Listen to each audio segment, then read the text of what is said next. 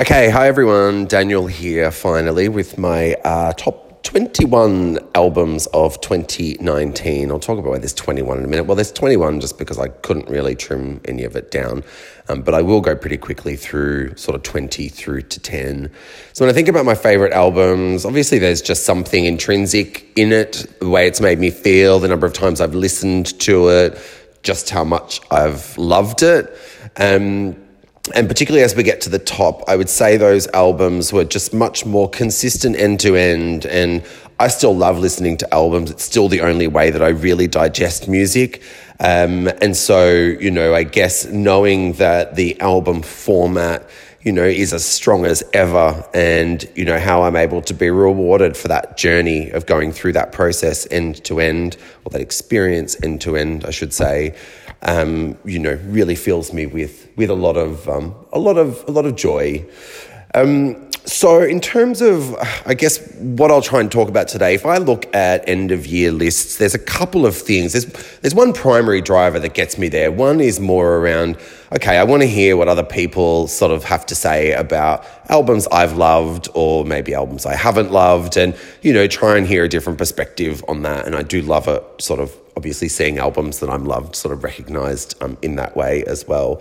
But really, a sort of byproduct of that over the years has also been an opportunity for me to hear about albums that either I didn't listen to, I didn't give a chance to, or maybe I didn't even know about. And over the last few years, there's No Names mix, mixtape from 2016 or 2017. I have no idea what year it is anymore, even.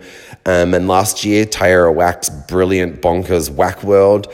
You know, so it's really given me an opportunity to sort of step out of maybe my usual listening habits and start to expand them into things that I may have missed, albeit those two albums really play very much into you know the type of music that I like anyhow. So as I go through, you know, perhaps you're in one of two or both of those categories. And so I will try and explain a little bit, not just around why I loved the album, but perhaps the sound of it so that it might help you pinpoint, you know, an album um, or a couple even, you know, that you might want to go and give a listen to. And I'd also love to hear from you around what your favorite albums of the year were as well. So when I get this posted, you know, please feel free to, um, to share that with me. Okay, so getting straight into things, 21 um, is an EP, and this is the reason there's 21 really. An EP is obviously just a very short format release, typically around anywhere from four to six, maybe even seven songs. Um, and it's an opportunity for an artist to kind of create and experiment with a sound without all of the kind of big weighted expectations of a full length album. And in particular, as artists are starting to sort of um, get towards releasing their first major release, um, you know, they will start to release a couple of EPs. And this is just for me, I'm so excited about what's happening, what's coming out of Chicago in the last few years. No Name is from Chicago. Ravyn Lenae last year, her EP was excellent. And this Empathy EP just kind of is a really beautiful, discreet sort of current take on, you know, the neo soul of the late 90s. Think, you know, of course, Erykah Badu Baduizm and Jill Scott. And, you know, that was such an important era for me musically and how it's how to help me evolve into sort of experimenting with different music and maybe even appreciating music in an entirely different way. Um, so that's Jean Deaux's Empathy, well worth a little listen. Number 20 is the Highwomen. Um, so this is a supergroup, a country supergroup um, of four women, including Maren Morris, who is a young up and comer who I really, really dig, um, and Brandi Carlile, who won the Album of the Year Grammy or Record of the Year Grammy in the last couple of years at least, anyway. Um, it's not the only sort of country female supergroup. There is also the Pistol Annies, which includes Miranda Lambert. Um, I really, really enjoyed this and I really respected it actually, which might sound like an unusual word, but it's a really, really, there's just something really strong um, in what these women are saying and, and how they're saying it. And, you know, the high women even being a bit of a take on the highwayman.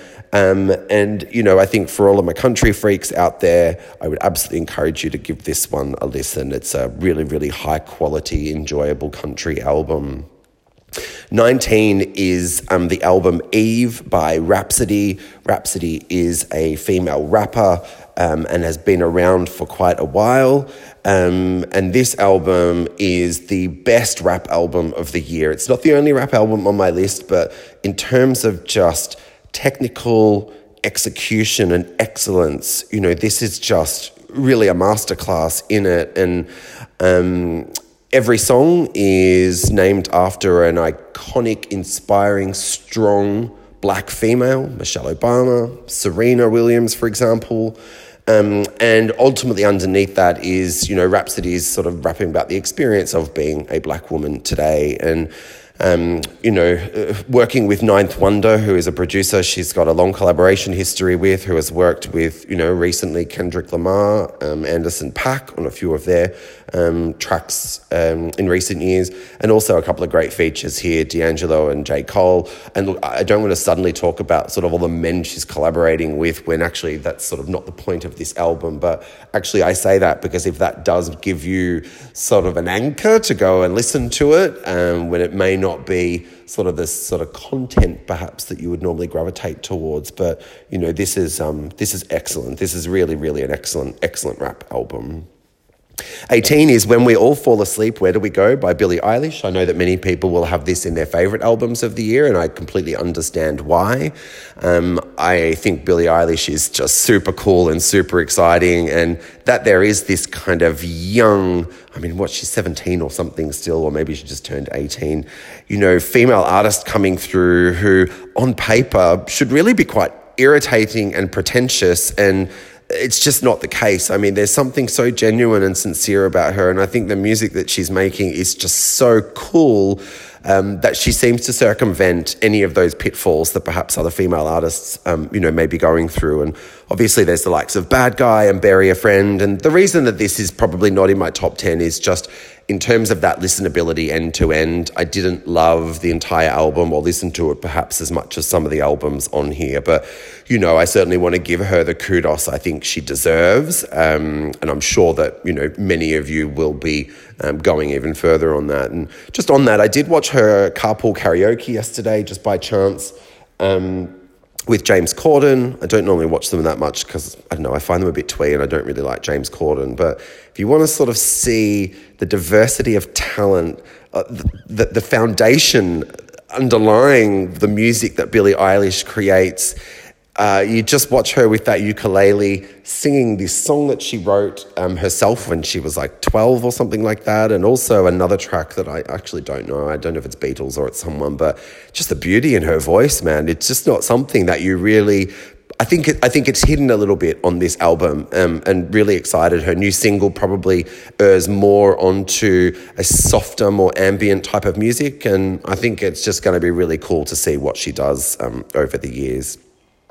17 is Bubba by Kaytranada, my favorite electronic producer, song creator, collaborator. His album of a few years ago, 99.9%, just blew my mind and is still a massive go to for me. And, and Bubba probably takes, you know, a next step into something that's just I don't know. I don't want to say credible. I'm probably going to run out of words as we go through this, so forgive me if I'm sort of clutching at straws a bit. But I particularly love that he has this really palatable, um, very melodic kind of electronic music in the back, and the collaborators that he always chooses to pair partner with. You know, the Van Jess song Taste. There's Kali Uchis with Ten Percent, um, and you know these kind of just left of the middle, making really good, appealing music um, but perhaps have not quite hit the full mainstream. And, you know, I love that he does that. And I think it just shows sort of that he's got a really, really good ear for music. And I think he obviously knows what he wants to work with and what works for him as well. So that's Kaytranada with Bubba at 17. And that only album only came out a couple of weeks ago. So who knows, over time it might end up sort of climbing the climbing the rankings in my mind.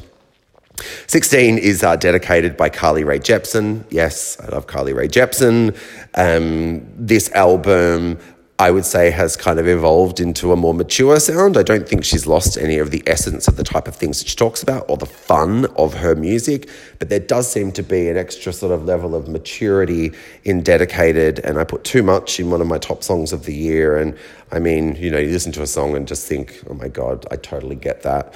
Um, and that's Carly Rae Jepsen, Dedicated at 16. So 15, 14, and 13. I'm kind of going to chunk these together, and I might regret that because I don't want to dilute any of them, but they all feel to me of a similar ilk. These are um, relatively young female artists, probably not that young, um, certainly not all of them, but who are just really kind of just skirting the boundaries of what a mature pop record might be, maybe even getting into, I don't want to say adult contemporary or indie. I don't quite know what the label is, but there's Pang by Caroline Polachek, which is probably the more experimental of them all, working with Danny Harle, and she's sort of partnered with PC Music and Charli XCX on a few collaborations in recent years. She used to be one half of Chairlift, and this is just this is like nothing I've heard before. In fact, as an album, um, the sound that she's created is both edgy and yet makes you feel safe as you're listening to it. And there's just some really beautiful lyrics and beautiful moments in this um, album. So that's Pang by Caroline Polachek at 15.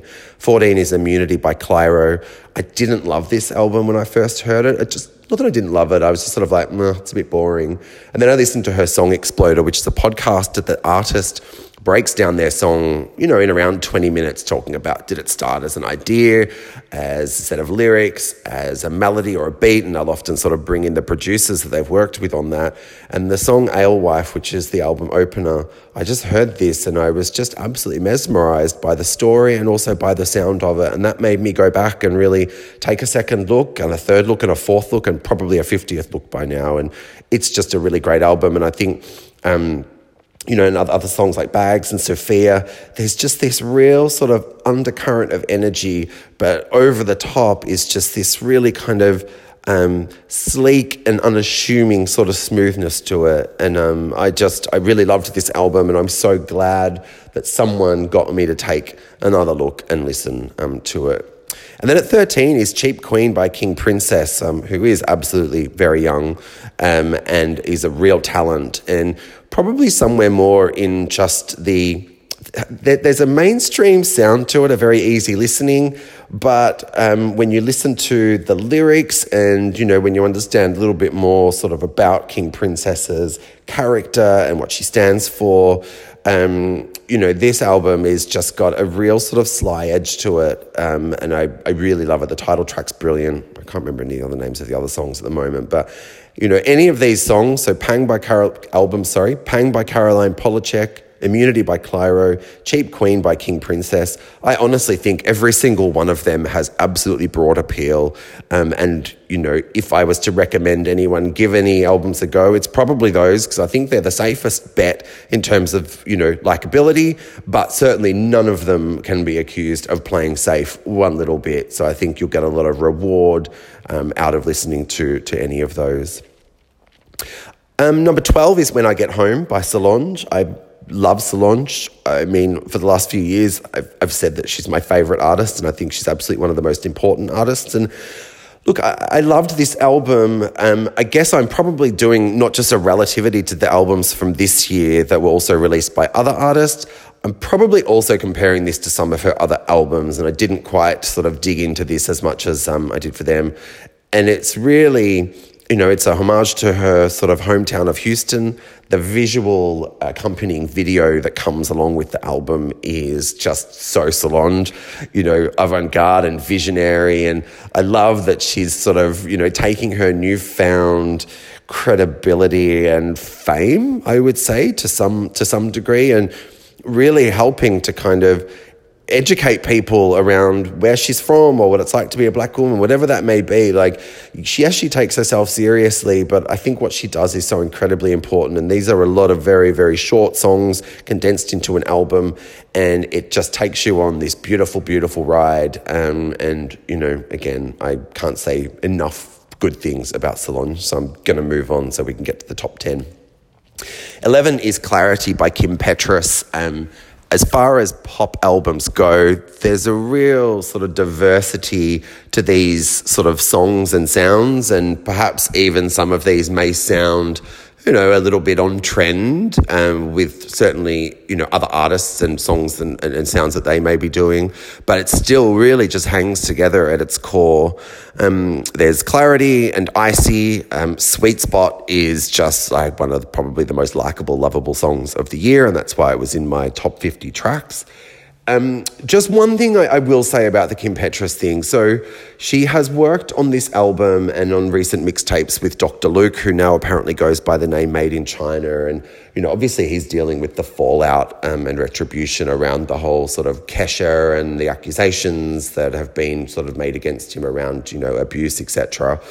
Um, and of course, that makes me feel really uncomfortable. But to, to know sort of Kim Petras's background, which is that she was the youngest transgender or youngest gender reassignment surgery in German history at the time, at least, and so part of me is sort of like, well, she's sort of forging her own path as, you know, a really severely underrepresented group. And if she can kind of leverage the hit making skills of Dr. Luke, you know, maybe that's okay. Maybe there's some kind of, I don't know, ethical washout or balance that happens there. And I know that's a really kind of arbitrary way to look at it, but I guess that's how I'm probably justifying, you know, that to myself. And maybe I don't need to. Maybe there's that Michael Jackson thing where, you know, evil people can do evil things and you can still listen to their music. I'm not sure how I feel about that, to be completely honest with you. That's a whole other podcast, I suspect. Um, but Clarity by Kim Petras is a really, really brilliant pop album. So that's why it's at number 11. Number 10 is Thank You Next by Ariana Grande. Um, I mean, to think that she released Sweetener, what, like six months before this album is pretty absurd that you could release two albums of this caliber. You know, there is absolutely a, a traditional pop R&B um, sort of landscape that Ariana Grande works within. Yet this still feels distinct from Sweetener. It feels more like a kind of bedroom pop album, a little bit DIY, I guess, as much as an artist as huge as Ariana Grande can ever sound DIY. But there's almost something really. Um, you know, attractively unfinished about it or something. You know, imagine this beautiful ballad which starts off the album. There's, of course, the title track, Thank You Next, but I think that pales in comparison to songs like, um, you know, Fake Smile and NASA, and of course, Bloodline, which is just like a real sort of sultry, um, almost Caribbean style banger. So, Thank You Next, Ariana Grande. Can she do anything wrong? I don't know. Not in my mind, at least, anyway. Number nine is Angel's Pulse by Blood Orange. Blood Orange, otherwise known um, as Dev Hynes, is just this very, very talented dude who sort of writes great songs with people, produces great songs with people.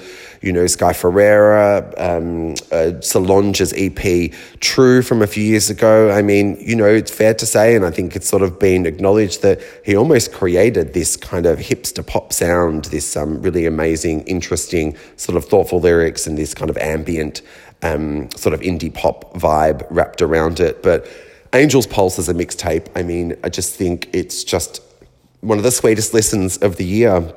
A really long list of collaborators, two tracks with Tinashe, which just pleased me to no end, and I'll explain why as I get um, later in the list. But you know, as far as sort of smooth R and B, soulful vibes go, um, this album is just you know a real winner. Number eight is Charli by Charli XCX. I know maybe you thought it was going to be higher. Maybe I wanted it to be higher. Um, but I think as we get into that consistency piece I talked about earlier, there's just a couple of tracks in the middle that probably just fall a little bit just a little bit outside of the the broader um, vision, or at least sort of the way it sounds, sort of hanging together. But I don't want to take away. I think this is the most important album of the year, and I think Charli XCX is the most important artist going around at the moment, pop music or otherwise. I think she has a phenomenal vision. She's super brave. She is absolutely sort of filled with integrity around exactly what she wants to be able to make pop music. And she's worked with PC Music over the last few years, who, if you had told me five years ago that they would be making songs as good as Gone and as sort of um, broadly appealing as Gone, I would have said, like, uh uh absolutely no way. They were an experimental group from East London that Charli has worked with over the last few years. And their first few sort of outings together were probably a little bit more abrasive. And they've just found this way to kind of bring out the biggest and best freak in Charli, and she's probably found a way to kind of bring them into that more sort of pop mainstream as well. And I think the the combination and collaboration between them is just so perfect. And one of the other things I love about Charli XCX is you know, she brings people along for the ride with her, people that, you know, don't necessarily get a free pass or aren't already really big established artists. And, you know, that's everyone from sort of Haim and Sky Ferreira, you know, right down to people like Kim Petras and Tommy Cash and Dorian Electra. And, you know, I think she's, um, she, it's almost like she's a bit maternal in that sense that she really is wanting to make sure that you know people get to experience different things and that she can bring people along the ride for her because you know whatever 26 or 27 that she is she has already had a very very long career and I think really has a solid understanding about the industry. Um, you know, one song I will call out um, on this, other than Gone, which was my favourite track of the year. I was very fortunate to see Christine and the Queens and Charli XCX perform that twice this year, once at Primavera and once at Brixton Academy. And yes, I lost my tiny little mind both times. Um, it's a song called Click, and it's the one with Kim Petras and uh, Tommy Cash. And they collaborated on a track a few years ago um, on her Pop 2 mixtape called Unlock It, which um, is probably my favourite Charli XCX song ever. No, not joking. Um, and Click just as a song should not work. But if you want to hear how experimental that Charli XCX is and how much she's pushing boundaries and I think making it work in this really cool, unsuspecting way, have a look at Click. But have a listen to Click. It's um yeah, it's a it's an incredibly bonkers and wonderful, wonderful song. Okay, number seven is Lover by Taylor Swift. Uh, are there any events in music quite like a Taylor Swift album release. And when I say events, I mean you're very traditional. If you think about albums in the old days where it used to be releasing singles to radio and there'd be kind of this anticipatory run up. Um, you know, she might be using new mediums around the campaigning and releasing music and, you know, different channels, but ultimately it's the same kind of style. And I think that's what makes it, you know, still so remarkable or comment worthy, if you will. Is Lover her best album? Not necessarily. I wouldn't absolutely discount that. Let's see how it ages over time. For me, that still goes down to red. But is it her most enjoyable? Absolutely 100%. I mean, this is Taylor Swift, clearly at her happiest, most content. Um, even when she's writing kind of sad breakup songs on this, it's not about sort of, you know, looking back retrospectively about the ways she's kind of been hardly done by by these men.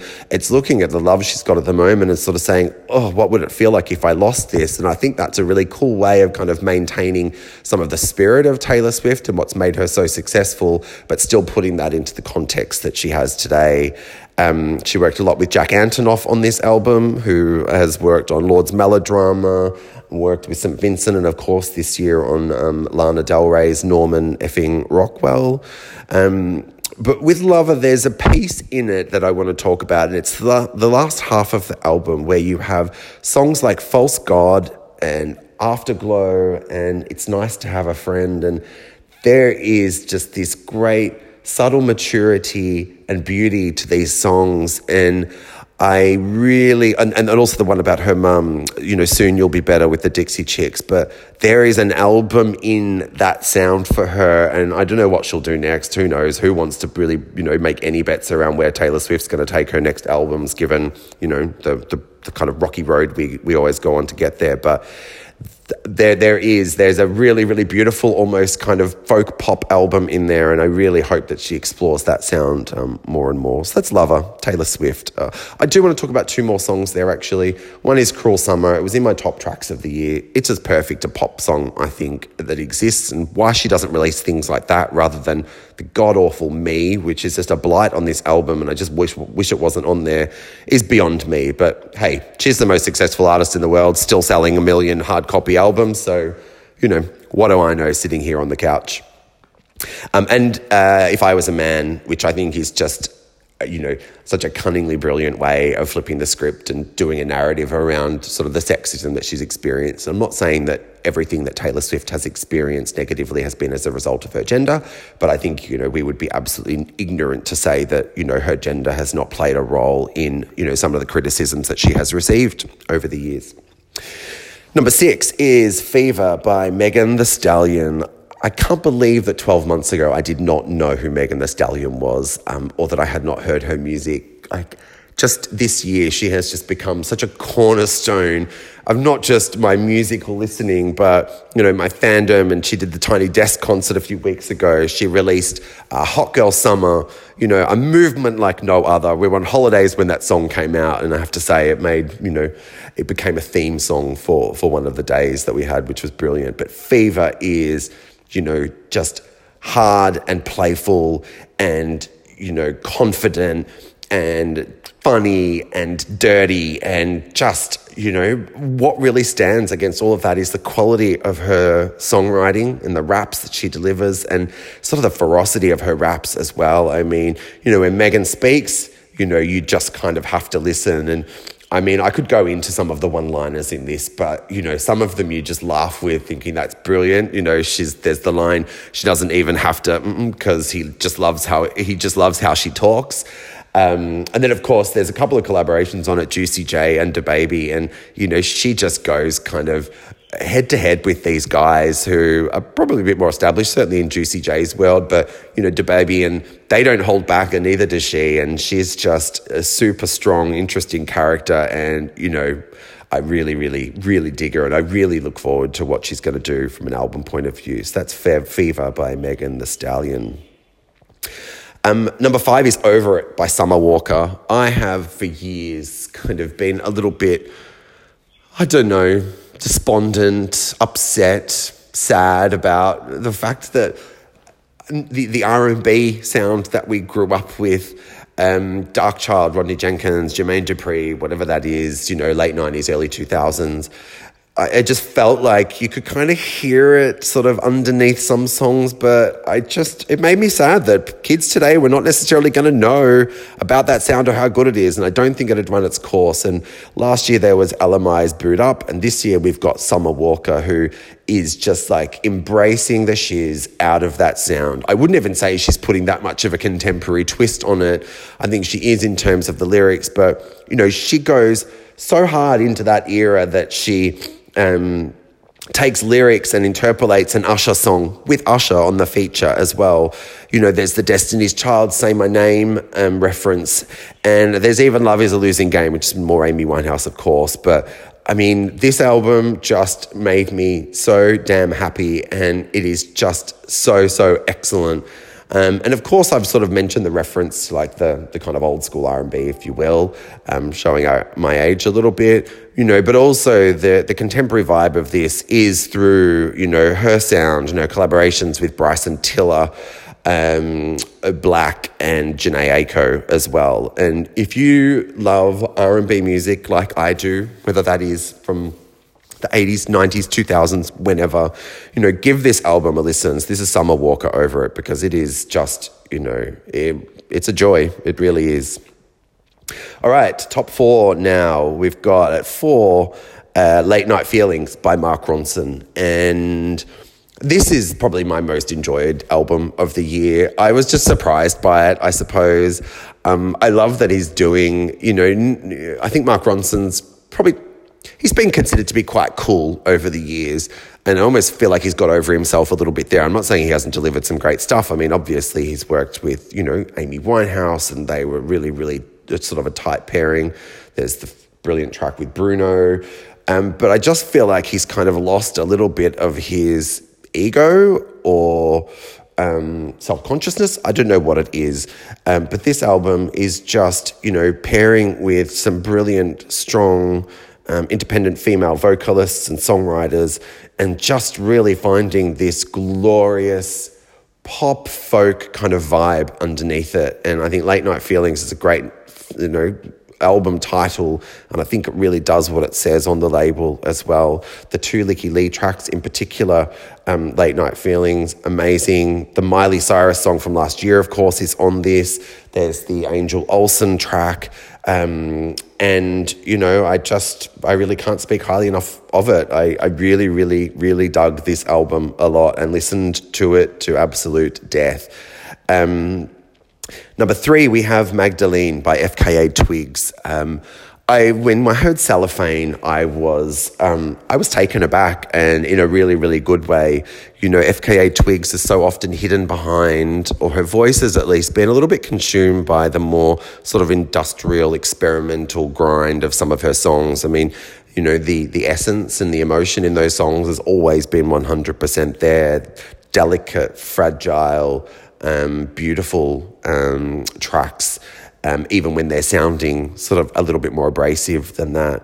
Um, and in this, she not only goes a bit full on Kate Bush in cellophane, and her voice absolutely sort of comes to the front and center, and it's an absolute beauty. Um, but also, we kind of do hear an, a, a sort of refreshed take on sort of the FKA twigs of old, if you will, and some of those more typical sounds. But there is something else going on here. There's different bits that are amplified. Um, and the one album that this reminds me of most of all is Madonna's Ray of Light, particularly a track like Sad Day.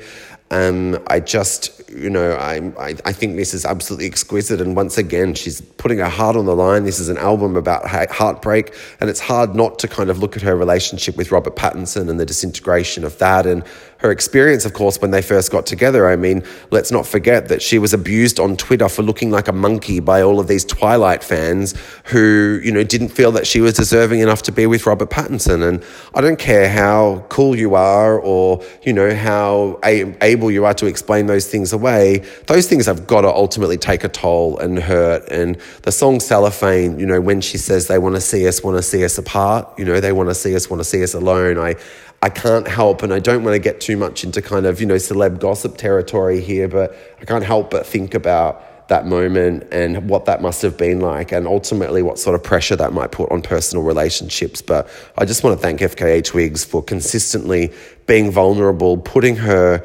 emotions on the line so that we're able to experience this beautiful music and, you know, the vision that she has. And my favorite show of this year was um, my favorite live show was seeing her at Primavera Festival, debuting a lot of the songs on Magdalene, which I'd not heard before, and it felt quite frankly almost spiritual. I was very emotional, and it was uh, it was absolutely beautiful, and of course some of my favorites from her from her old albums as well. So yeah, FKA Twigs, Magdalene, she's still an absolute rock star and one of my favorites.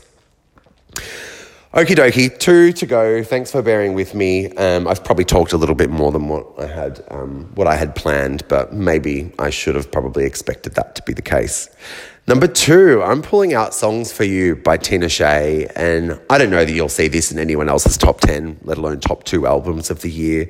But this is such an important album for Tinashe. Her album Aquarius, which she released a few years ago, was absolutely one of the most standout awesome R&B, indie R&B, whatever you want to call it, um, sort of debut albums. And, you know, through that, she was getting compared a lot to sort of Janet Jackson. There's certainly this kind of funky edge that sort of underpins it all, albeit with this really kind of abstract layering over the top, the collaborators that she worked with. But before that, she was quite renowned for doing these really intricate experimental mixtapes that maybe not unlike FKA Twigs come to think of it. There's the song Vulnerable.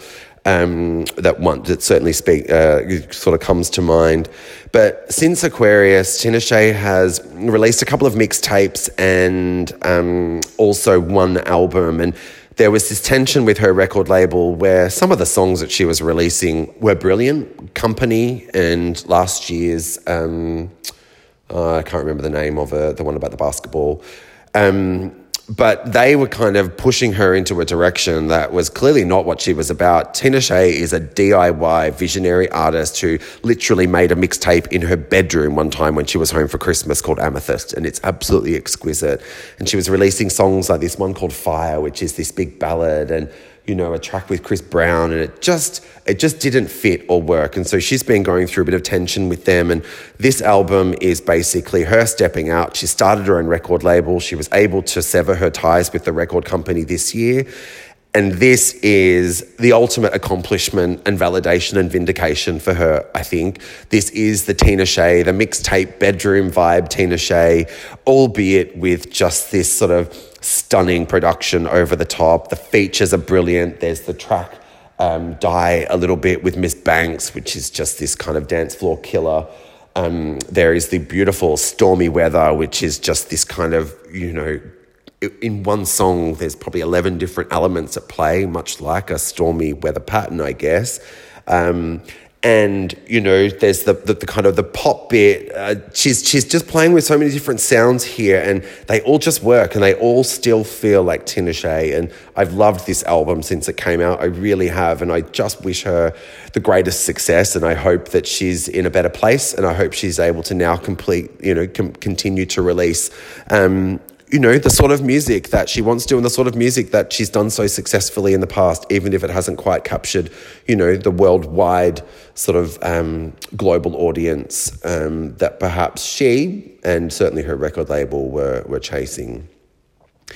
Okay, my number one album for the year is Norman Effing Rockwell by Lana Del Rey. I mean, this album, I just, I, I can't stop talking about how beautiful, how brilliant, how expansive, how grand.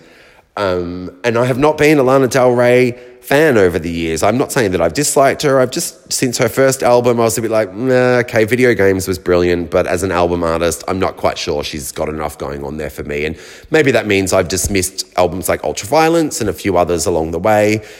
You know, hey ho, but Norman effing Rockwell is a thing of absolute beauty and just it's incredible. It is absolutely incredible uh, from end to end. I mean, I, I can't believe also that she's worked with Jack Antonoff on this album. Uh, just considering the work that he's done with Taylor Swift and Lorde, where he's kind of into bigging up sounds, I guess, rather than kind of shrinking them down. And I know he's worked with St. Vincent and a few others, but the way he's able to, the way they're able to together I think, really kind of bring out her voice, strip back some of the music and darkness, but make bring that forward in other ways, like through the lyrics or just through amplifying certain components of, of the music and the melody and the mood. And I cannot stop listening to this album. It's an hour and eight minutes, which I also love because albums are rarely that long. And if they are, they're not this good.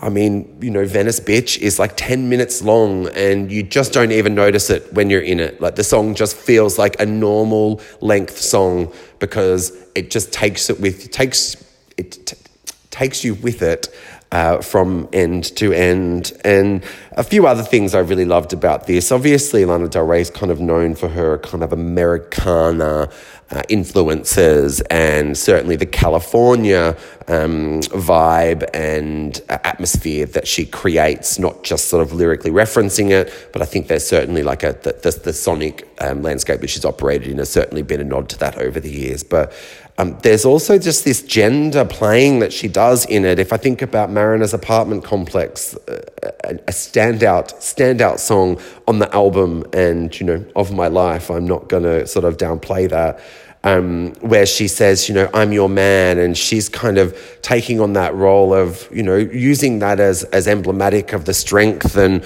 the way she's going to care for her man. And there's the bit about, you know, the, the boats, and if you're lost at sea, you know, look to my boat or whatever it is.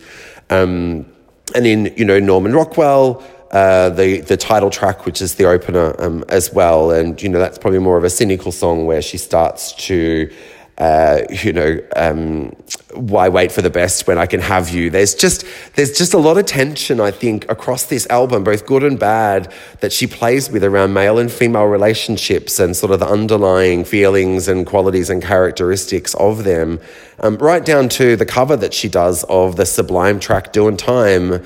Um, and you know, I first thought that she did that song because of the fact that it was from a man's perspective and he's kind of talking about in the original song about you know the the woman treats him like shit or whatever it may be. And actually, when I've done some more reading on it, they're one of her favorite bands, and it, they were sort of almost um, acknowledged with creating the most kind of California esque vibe of any musicians. And I just, I just think there's so much cool stuff going on in this album, and even the last part of the album, which has kind of been this secret treasure chest that I've got to more and more over the time. With hope is a dangerous thing for a woman like me to have, but I still have it. Um, the greatest um, there are others as well. Uh, this album is just a phenomenon, and it. I, there was no no argument, there was no consideration, no dispute that this is absolutely my favorite album of the year, and I really hope that everyone gives it a shot. Um, I have no doubt that many of you will already have done that, and will no doubt already be thinking it's you know it's it's a standout or perhaps even your best, but that's it. I think I've probably talked long enough now. I didn't even have to sort of cut a break in there. So if I start waffling on, or if I did waffle on a little bit in there, thanks. It just means I can get this done in one take um, and don't have to think about it too much. Um, I really do look forward to hearing what your favorite albums of the year are. And, you know, I'm going to plan to do this more this year. I'm sort of really starting to think about what I want to prioritize. And um, I'd love to sort of hear ideas and feedback around how this can be better. I know that some people have suggested sort of finding a bit of a sparring partner um, to, to talk with and mull these things over. And I'd love to hear from anyone who might be interested in that as well. Otherwise, that's my 2019 uh, year as a wrap. Um, I do plan on doing something relating to the top um, 50 tracks at the end of January. Hopefully, you've seen that playlist and you can give that a go. And yeah, um, I look forward to, uh, to talking with you all again.